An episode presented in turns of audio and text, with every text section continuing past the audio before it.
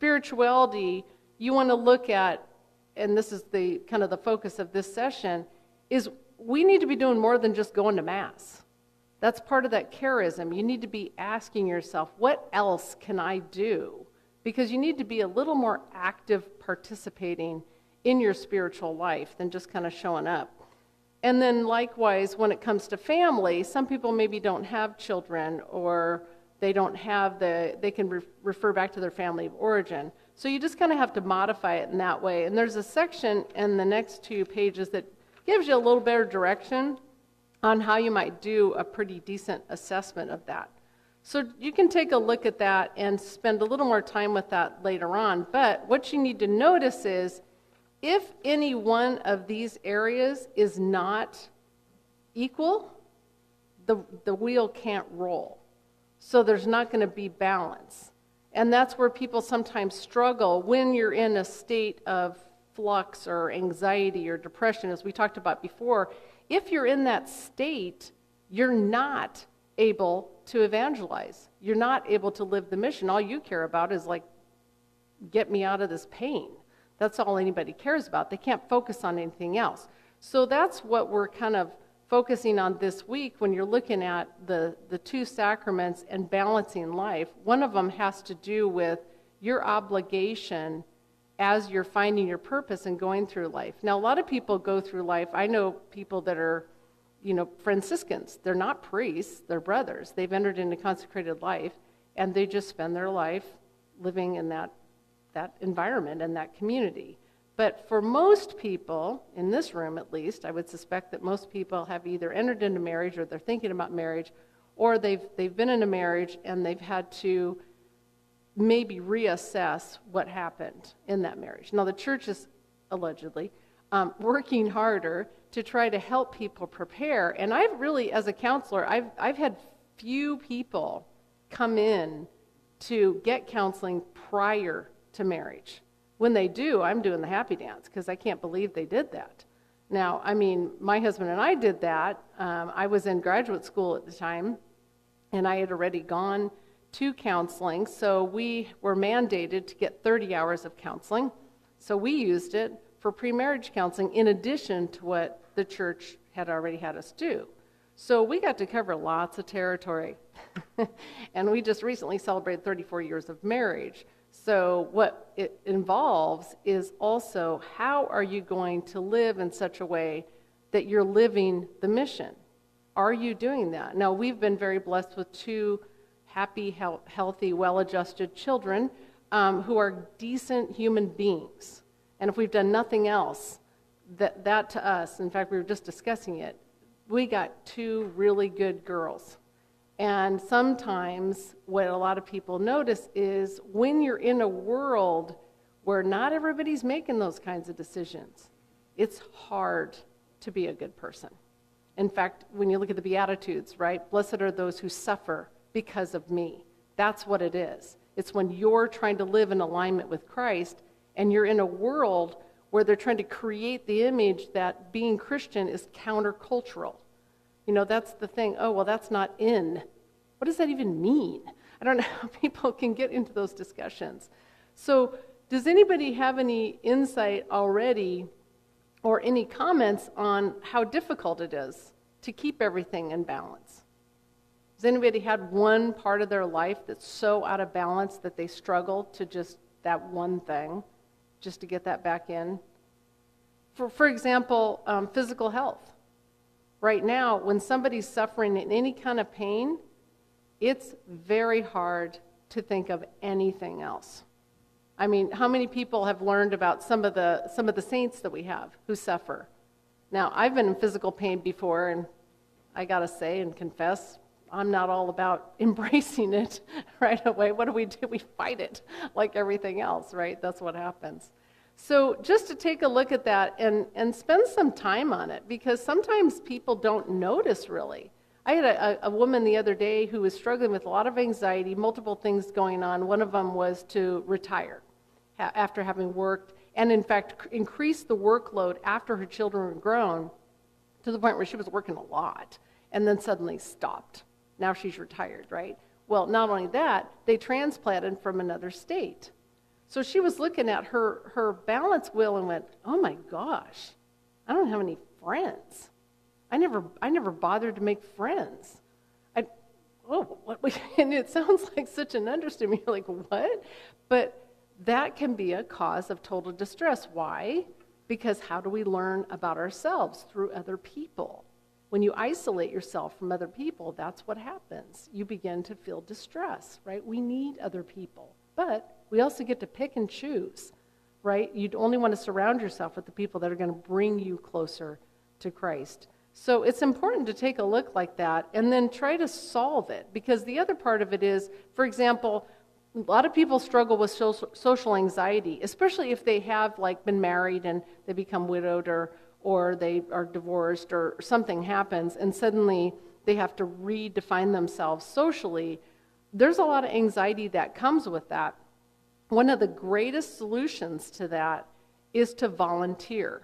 I'm a huge proponent of volunteering. My kids have been volunteering since they were children. Um, it's very important to do, but when you're struggling with social anxiety, it's the greatest thing ever. Why do you think? Because when you volunteer, they're so excited to have you there.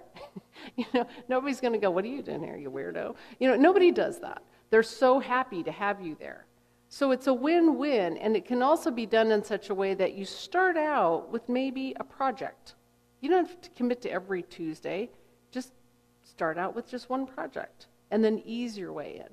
That's an easier way to reach out to people. And as, as my uh, teens who are, are very connected to the internet, it's a filter. Okay? Because if you volunteer someplace that you have some interest, there's a pretty good likelihood that the other people there have that same interest. So, right there, you have something in common, and it kind of breaks the ice a little bit. So, does that kind of make sense where we have to start from someplace, but give it a good hard look? The other thing I was going to add as we're wrapping things up is one of the problems, as I kind of referenced at the beginning, with faith formation and personal development is any component that was introduced but not fully internalized isn't always obvious until stress is put upon that system. And that might not happen until there's some transition that occurs, or even then, if the individual, as we kind of talked last week, doesn't communicate that to you, to their faith formers and, and personal developers, then you're completely unaware. You know, because the church does a good job to, to bring us into religious education. People often go to Catholic schools. They do those kinds of things. But, but unless the, the whole situation is tested, you don't really know if you really are have internalized those things. So that's what happens where a lot of people will say, "Oh my gosh, what did we do wrong? My kids aren't going to church." You know, well a lot of times you did everything right, but it was never tested. And so there was not a lot of questions um, that could be answered in that way. And one of the blessings that you have here at St. Pius is you have a, a, a theologian here. I mean, I'm not sure if you guys know that Father Lynn has three master's degrees. I mean, coming to Tuesdays for exploring Catholicism is an actual blessing because very few priests really are theologians. I mean, you think, well, yeah, they are, but not really. He has uh, explored a lot of this territory and is truly the kind of person that you want to ask if you have any questions at all. And back to our thinking errors, right? When you something maybe didn't hit you right or through your, throughout your faith formation, don't just draw some conclusion. Ask for clarification. Find out if there's something you missed out on. It makes a lot more sense to you when you have some way of applying it. Because a lot of us went through our education and then it just kind of sat there. It's kind of like taking a Spanish class and then you never practice, right? You, you don't know if you really understand it or not. So when it, the, you get to the point where that's something that needs to be addressed, definitely come in here and, and ask. And, and that's what, uh, we're also gifted to have him offer this. I know a lot of people that are, um, have worked their way up the chain. I, I don't even know if they have monsignors too much anymore, but um, you know, some of them become, go out and get all this education, and then there it sits. you don't really get access to it because then they're in leadership positions. So we're really gifted to have that here. So definitely fully utilize this. And then we're going to be looking at um, the individual and the couple in marriage. So the church doesn't really present it like this, but I do when people come to counseling. We have to have two healthy, well adjusted children of God coming together so that they can fully live the mission faithfully. So it doesn't work if one or the other isn't in sync. Okay, so, so when people come in and you do your, your background and you check your beliefs and, and those kinds of things that I do in counseling, it's really important that you address those things because we don't want to go where one person is seeking out another person to answer a need. You already have to be self sufficient, and together you enhance one another. Together you bring out the best in each other. And that's part of that codependency we looked at um, a couple weeks ago, because that's something that, that happens a lot. And then, of course, if you can't address that need or something changes, there's the problem. So, similarly, in consecrated life, um, people who don't fail to address some of the challenges effectively, they don't fully execute their duties. I, I've had the great blessing of being friends with a couple of priests. One guy I met when he was a seminarian, and it's been fun to watch him grow and develop. And he knew in himself when he felt that conversion he knew when he started looking at becoming a priest, he was not going to be able to be a diocesan priest. He was aware of the loneliness. He knew how hard it would be. And so he lives in community with Franciscans. He's also just kind of like a, a really fun guy. And so he found his niche working in the Newman Center in some of the, the different colleges. And he's great. He's great for that. And he's also helping with vocation. So it's important for people to do that too. And, and oddly, again, the Pope hasn't called me to ask for my opinion on what we should add to the curriculum for the seminarians. I would add a few more things, but again, he hasn't called me up. So, starting with that, um, we, we need to look at those things from the position of eh, marriage. I don't know if anybody actually has done that when they got married to really produce children that are going to be in the church and carry on that tradition or recognize just literally from the beginning of the church how long the priesthood has gone on and the bishops. It, it really is, is overwhelming sometimes when you think about the continuity that's gone on. And so it's our, our responsibility to keep things going. And right now, I think a lot of people do just, you know, show up for church and, and that's it. And maybe they might do something nice for somebody and help some lady across the street or, you know, but we need to do a little bit more than that. Because right now, again, we're not going to get deceived. We're not going to get deceived in believing that being Christian is countercultural. It's not. Again, 2.4 billion. Okay, so do not be deceived. But it requires now, you want to advance the faith, you're going to have to speak it. And that can be done through actions, right? So anybody who comes in, I mean, God loved Teresa and, and Gina and the people that come in here every Tuesday morning and have everything ready, that's a charism. That's awesome. And sharing it, that's a gift. And we thank them for that. And that's something that everybody has one. Everybody does. I mean, believe me when I tell you, I've had to work with some people. I'm struggling a little to try to find out what that gift might be, but I can find it if you look hard enough. And people have a gift. What they want to do is live it. And it doesn't always have to be like what Father was talking this morning. It's not always material. Again, that's the deception. That's separating you from Christ to focus in on the material goods instead of the journey. We need to be focusing on the journey. It's going to take on different different looks throughout your whole life. I mean, people have, have in here have had careers using their talents that just changed according to whatever role might have appeared at that moment. But you don't focus in on, well, what is this going to do for me? How is this going to elevate me into a position of power? That's not the reason for it. So, does anybody have any questions right now as we go kind of review some of the things we learned? Remember, we started with the ABC model. Everybody remember that? Where we have an activating event that will stimulate a belief that you may, may or may not be aware of, some preconceived notion about something, especially if it stimulates some reaction in you. If you find yourself encountering something that stimulates a reaction, good or bad, just to be aware of it, pay attention to it, and notice what that means. From there, look to see if there have been any thinking errors. Remember those thinking errors we talked about attached to it, and the emotions that come with it. How do you regulate your emotion? What do you do about that? Can you regulate your emotion? You, you sure can, but you have to practice. And the whole goal that I was hoping with these to adopt a daily plan is that you begin to train yourself to do this every day. Every day, you write out what you're going to do that day and include all seven of these tools that we talked about. In fact, yesterday when I was looking at gratitude, um, what I wrote in there is that I get to go to Mass every day. I mean, there are people in, even in, in this country who don't get to go to Mass. I get to go every day, and I don't have to worry about me getting my head cut off. I mean, some of these places, they go to Mass. Right now, Easter, that's a little bit of a turbulent time.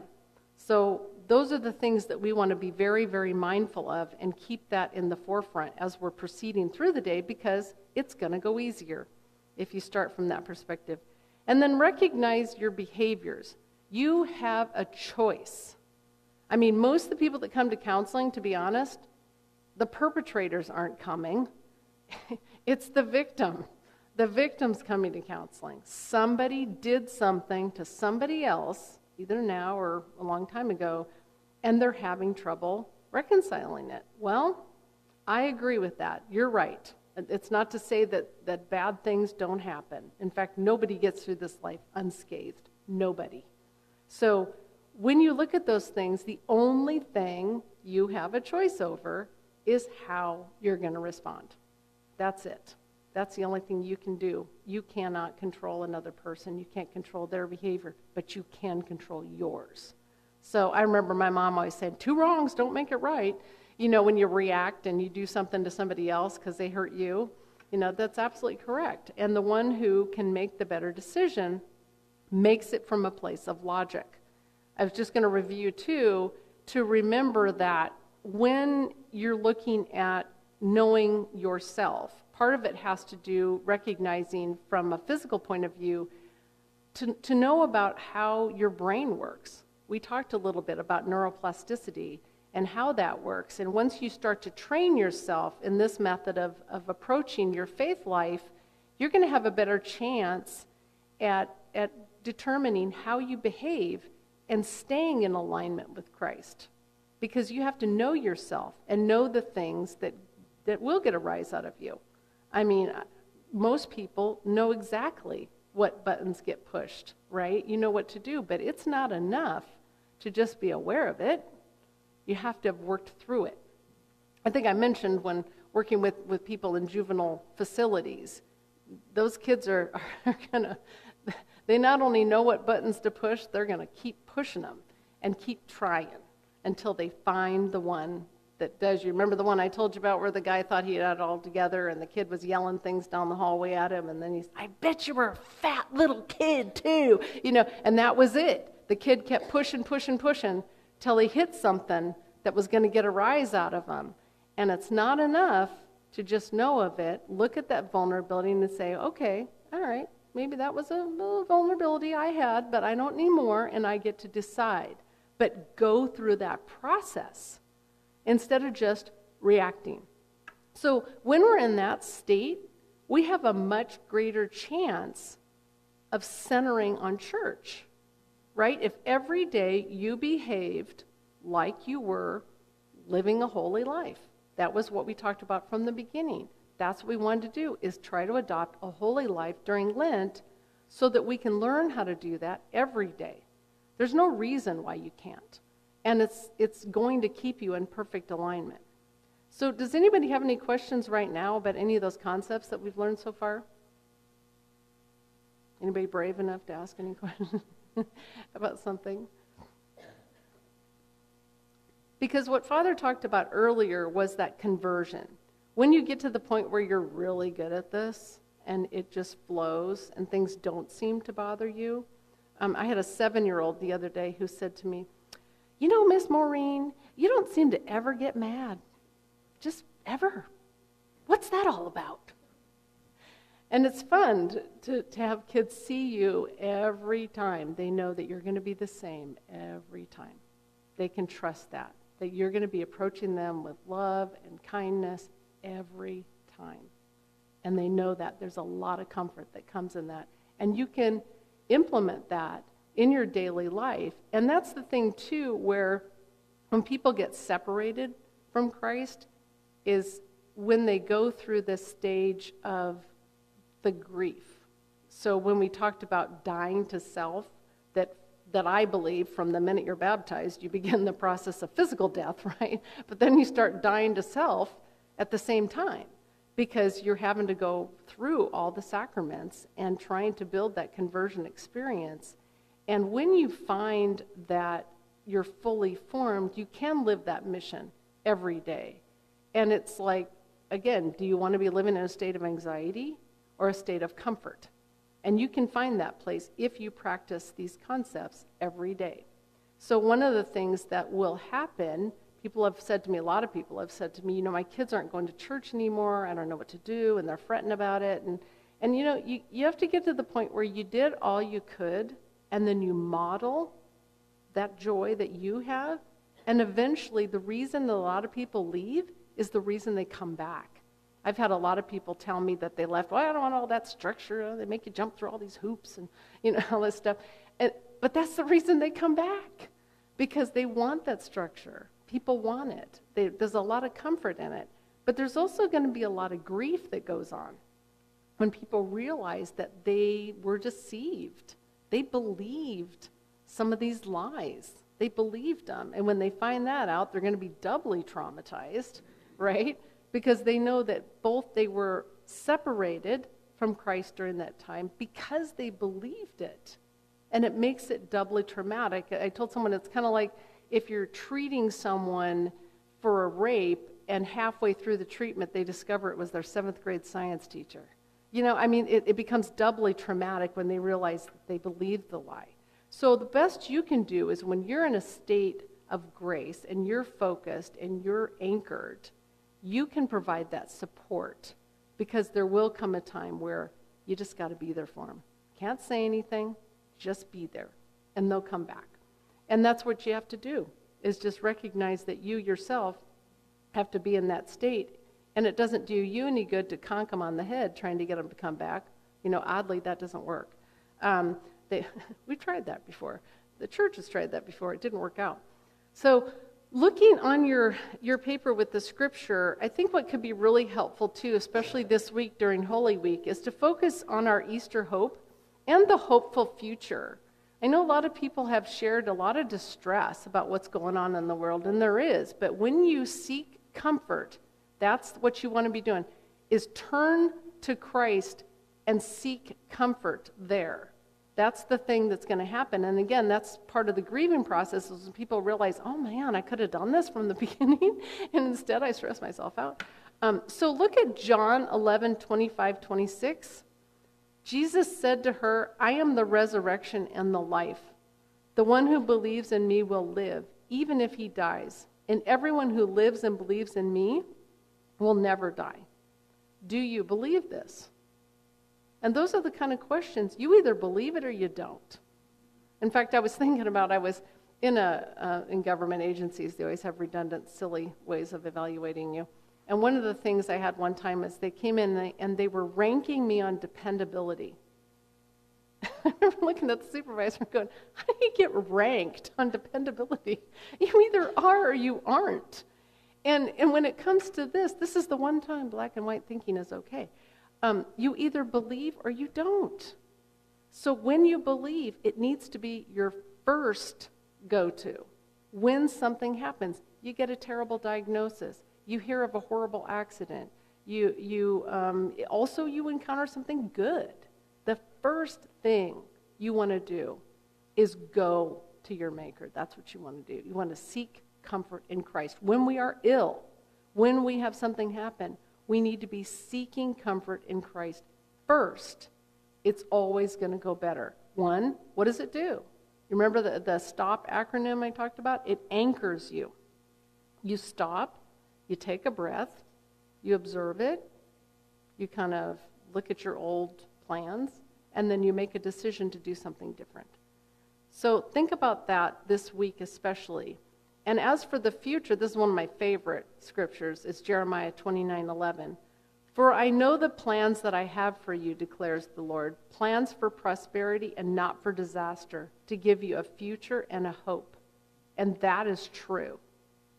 Anybody who says, well, you know, God's just torturing you with that because you're bad, you know, that, that is not what God wants. And, and that was kind of the old school. Remember that? Kind of that punitive method of teaching because I think people thought that, that you learned better that way. But I personally have never met anybody who learns well by intimidation. It just doesn't seem to work very well. But just to keep in your mind that if there's something to be learned, it's not for bad. It's always going to be for something good. Just sometimes there's a delay, and we kind of wish we could hurry it along and figure out what it's all about. So, the next one that I think um, is important that you should arm yourself with every day. Um, in fact, my daughter had a friend who um, had made some unwise decisions as a 16 year old young driver. And so his mother put this on his vehicle. Philippians 4:13, I can do all things through him who strengthens me. Um, because when you're trying to approach any situation, start with that and it's going to be a lot easier.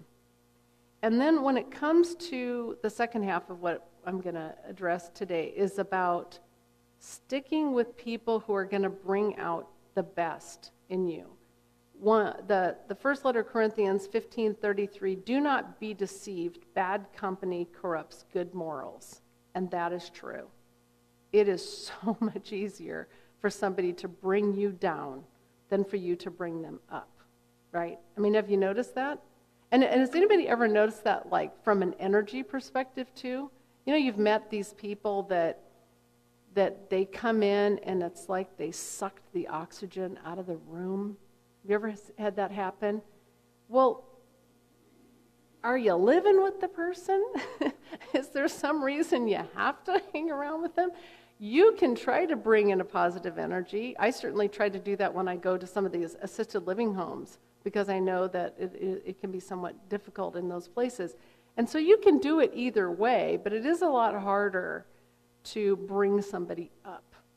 Um, so the more you surround yourself by people who are like minded, who have the same goals, the more likely it is you're going to be able to stay in alignment. And that's part of what we're going to do um, in this next section, too, is accountability. So, when you're trying to make an adjustment, because this is all about a lifestyle, I think I said that from the beginning. My hope was to share some concepts and techniques and strategies to help adopt a healthy, holy lifestyle. It's a lifestyle change. As I mentioned, you know, they were talking about, oh, we need to put counselors in police cars. And I was like, well, we need to put counselors in doctors' offices. Because anytime somebody goes into the doctor, there's an indication something needs to change. And typically, you don't want to. you don't want to stop eating all that bad food. You don't want to you don't want to have to start exercising.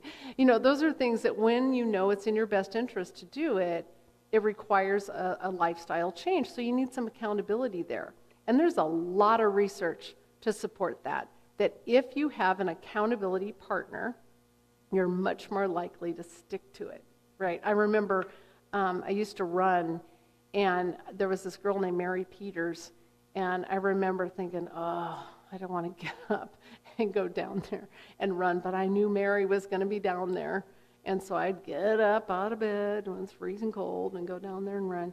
And that's what I hope in this, in, in our St. Pius parish or St. Thomas or anywhere you're from, to find an accountability partner. Somebody you've maybe seen at Mass or you've seen them at you know some fellowship activity or someplace and just reach out to them and say you know what? I'm really trying to stick to a daily plan.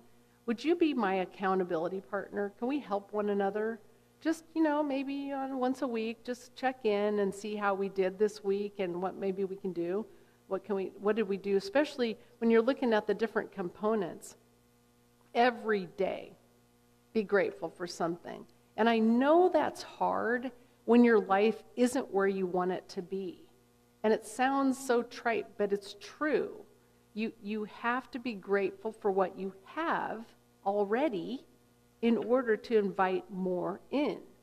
And, and it's, it's a hard concept for people that feel like if they didn't have bad luck, they wouldn't have any at all. you know, you meet those people and you're like, oh, this is going to be kind of rough. But that's where they have to get that place. Just start with it and it begins to shift. You'll notice a shift. And that's the funniest thing, too, when you start with prayer. When you start with prayer, it's, it's the strangest phenomenon, and I can't really explain it, hence the reason it's a mystery. But um, when, when you start with prayer and you have a strong intention, this is what I'm going to do, God just weirdly rearranges things to make it happen. People fall into your life. Odd things happen when you hold that intention, but you start it from a place of prayer. Has anybody ever had that happen? You're like, well, I don't know how this is going to work out. And then you just begin and it starts. I mean, anybody come in here starting a new business, right? You start a new business and you're thinking, oh, this, why, did, why did I say I was going to do that? You know, or something. And, and then you begin and you hold that intention and you start with prayer and things will ar- arrange themselves in your favor. So the last one I put down there, but, but make it a habit to do these things, find these. Um, 1 John 4 7. Beloved, let's love one another. For love is from God, and everyone who, who loves has been born of God and knows God. And that's true. When you give love, you get love. And even when the person's not necessarily receiving it, right? When you're kind of like in a place to show love to people that maybe aren't showing it back, right? I remember when the kids were little and telling them that, you know, we want them to to give love. And well, sometimes I do that and they don't give it back. well, that's true. A lot of kids will say that, right? Well, you treat people the way you want to be treated. Well, sometimes they don't do it right away, so guess what you figure out? Seek out the ones who do. That's what you do you don't have any reason to be with those folks. I, I had a teenager a couple of months ago. I had to say to her, So, this girl that you're interacting with is always rude to you. She manipulates the people around you to be rude to you too. And every time you walk away from her, you feel awful. Now, why are you with her again? And when you present it like that, they go, oh, I don't know. Well, maybe she's like the shot caller in school, you know, or something. But do you feel good when you're around this person? Cut her loose. And the kid said to me, I can do that? Honestly, this is where people get stuck in these negative cycles. And they have a choice. This person, if they are having you feel badly about yourself, you're separated it, it doesn't look like the obvious sin, right? You know, because a lot of times we think of sin like, oh, I'm separating myself, I'm turning away from God. But when you interact with people who are nothing but negative, that person is separating you. So cut them loose. You don't need to be around that. Now, it's not to say we're not going to encounter difficult people and we have to sidestep them. No, they're, they're going to be there. But then again, you can do it well if you do it joyfully and you imagine the outcome to be one of good. When you imagine that outcome, it, it's, it's a whole different thing, especially when you, you've had to interact with people that you're giving directives to or you're representing a, a higher entity or something and you have to give a directive. When you're very intent, you know exactly what you mean, you don't get manipulated. You know exactly what has to happen. I had supervised the first treatment court in the state of California for people who had substance use issues. And I remember how difficult it was for people when they would discover what they had to do in lieu of going to jail. And it was going to have a, an assessment done by me, they had to go to counseling, they had to do all these things. And a lot of times they would be really angry and mostly angry at themselves. And so many times, you know, there was a lot of a lot of profanity coming my way, and, and you're just holding the phone going, Sir, I'm sorry you feel that way. Maybe you need to go back to court and ask the judge if you could just go to jail. You know, and then they kind of get the picture a little better, but you have to be very clear about what your intention is, and then it comes out a lot easier and politely. I wasn't rude. I'm always respectful. And as I said to some of the interns when I was working with them, it's going to sound silly, but you have to come back to them with respect, even when they're not doing that to you. You bring them up to you. And that's where we're at right now. This is our final challenge is are you going to be able to commit to doing this every day? I can tell you goal setting is the most successful way to have a happy life. It sounds like, well, I'm, you know, I'm retired now. I don't really have any goals. Well, yeah, you do. Most of it's around doctor's appointments, let's face it. Um, but for the most part, how do you want to go through your life? What do you want to do now when it comes to the later season in life? Okay, you, everybody here probably had some, some kind of career where they were demonstrating their talents. It's by no means over. My dad was 93 when he passed away, and he was still auctioning at the Cattlemen's Convention when he was 89. You know, so you want to keep doing something that helps you feel like you're moving forward in your life and using those God given gifts. And especially when it comes to church, we, we need to be acting in a way that, that, I mean, I actually heard somebody say this. Uh, they came into the church and were asking for forget what it was now. I, even it was even directions to someplace. And I remember um, that, that the, the girl up front was kind of new, and she said, she said, oh, uh, um, she was kind of looking through her stuff. Oh, did, did, we, did we have that advertised somewhere? And she goes, well, no, you're Catholic. That's what you do. and I thought, that's true. That's what we do. People think of the Catholic Church as people who help. That's what you do. But as, as Father Len has said, and, and Father John has said, and other priests, you need to be helping in such a way that you're moving them forward. We want to be teaching people to fish. So every day we need to commit to doing this, this guideline because when you're doing that, you're, you're exuding love for yourself, for others, and for Christ. And we need to become waymakers. Again, if we're struggling all the time, we're not evangelizing. And that's what we're supposed to be doing. I mean, it feels like we've kind of been in like a stalled state for quite a while, you know, where everybody's just trying to get through the day. You know, you're just trying to get through the day. And what we don't want is what I'm seeing a lot around young people is that every man for himself kind of attitude. That is not what we want to have happen. And that's where it's going. Because when people are swimming around in anxiety and depression, shame, guilt, all that stuff, they're not moving forward. And that's what you have to do. And applying these concepts, I can tell you, it's very evidence based. If you apply these concepts through this way, it is likely that you will be successful. So, being waymakers, it's our job. And it's our job to stay on course so we can support the people who have gone off course. They have been separating themselves, and when they finally connect, we want to be there from a place of comfort. You know, I had the great, great blessing of having a teacher named Father Thomas Kane. He was a Dominican at the University of Dallas. I went to a Catholic undergraduate school, and that guy was, he just was God walking around. I mean, it was just amazing. You're like, no one can be that happy all the time. How can that be, right? But he did. He just lived love. It just, it was like, it was like radiated from him. There was, he never once heard him say anything bad. And that's what you want. You want to be the person that they say, oh, that person never says anything bad. You know, that person's always a positive person. And, and when you practice the habit of random acts of kindness, you will be that person. You will be that person that say, wow, they're always giving. They're always generous. That's what you want. And generosity doesn't mean money. I certainly don't have money. Um, but I chose, I chose a life of service. And unlike consecrated life, no one's taking care of me. Um, but so you have to, though, be generous with your charism.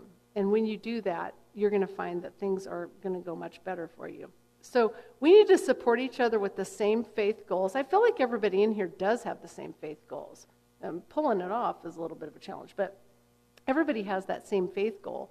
And I, I have to say, I appreciate anybody being here during Holy Week. I was surprised this many people came, so I certainly appreciate that. But if you've learned anything about yourself, does anybody feel like they've learned anything more about themselves? Or anything, uh, you don't necessarily have to raise your hand, um, but if you've learned something about yourself and you feel like you have somehow deepened your relationship, please thank Father Len for his vision to let me offer something like this to help unify the parish because he he really is a visionary in that way and he really does want to unify the parish and bring us together because he like me we're kind of uh, we got that irish catholic thing going on where we think talk's cheap right? You know it's what you're going to do that makes a difference. I had that judge that I, my kids say this all the time. He used to say woulda coulda shoulda. Doesn't want to hear about that. Doesn't want to hear about what you woulda coulda shoulda done. What are you doing now? Every day. So i guess i'll just um, if anybody has any questions does anybody have any brave enough to ask a question or anything Otherwise, I just wanted to say that it's been my honor to serve you and so many faithful Catholics. So please know that if you ever want to reach out to me, I, I have some business cards here. Um, I'm here in Coeur d'Alene Tuesdays and Thursdays, and I'm in Sandpoint Mondays and Wednesdays. Uh, but just if you see me in church at different times, please approach me because, like I said, I don't have my glasses on because I had to see this. So if I, if I, if I don't look enthusiastic when I see you, it's because I probably couldn't see you or see your name tag at the time. So please don't ever take offense. But do approach me, and if there's anything I can do for anybody else, uh, please let me know. So God bless all of you, and thank you very much for your attention. Hello, this is Father Len McMillan. I'd like to take a moment to thank you for listening to our podcast. If they've been a blessing to you, I'd also like to invite you to prayerfully discern supporting the podcast financially. Your generosity would help support the ongoing production and distribution of the podcast. If you'd like to make a donation, you can simply click the link in the podcast description. Be sure to tell us your donation is for the podcast in the comments section of the submission form. Again, thank you for your support as we seek to share the good news of the gospel. May God bless you for your generosity.